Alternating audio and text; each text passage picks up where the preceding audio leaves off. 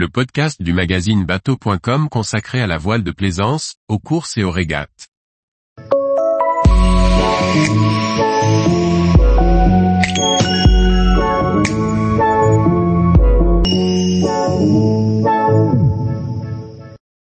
Bien régler le creux de sa grand voile, pour mieux naviguer.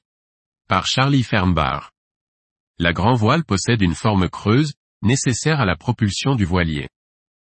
Mais pour bien naviguer, notamment au près, elle nécessite d'être réglée en fonction du vent. Voici les outils pour modifier la position et le volume du creux de grand voile. Euh, les haubans tiennent le mât en place, mais n'oublions pas qu'ils permettent aussi de lui donner une forme. On appelle cela le cintrage du mât. En cintrant le mât, donc en lui donnant une forme courbe, on va effacer une partie du creux de la voile, donc diminuer la puissance. Dans le petit temps, par exemple, on va rendre le mât plus droit que dans la brise. Comment faire? Sur un mât à deux étages de barres de flèche, les haubans intermédiaires, D deux, vont modifier le cintre. Sur un mât à un étage de barres de flèche, les bas haubans, D un, vont modifier le cintre.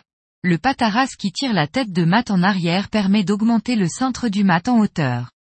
N'hésitez pas à faire des essais pour adapter votre mât à la forme de votre grand voile, qui évolue au fil des saisons.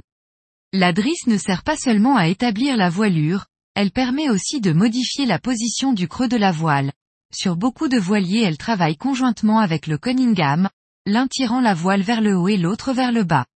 L'effet de cette tension sur le guindan ne réduit pas vraiment le creux mais l'empêche de reculer, ou lui permet d'avancer. En outre, une forte tension de la drisse ouvre la chute, donc libère de la puissance. La tension de drisse est un moyen rapide et efficace pour intervenir sur le creux. Donc plus le vent monte, plus on tend les drisses et inversement. La bordure s'étend le long de la baume. En tendant la bordure, on efface le volume sur le quart inférieur de la grand voile. Donc, plus le vent monte, plus on tend la bordure et inversement. C'est souvent un moyen simple et efficace de réduire ou augmenter la puissance.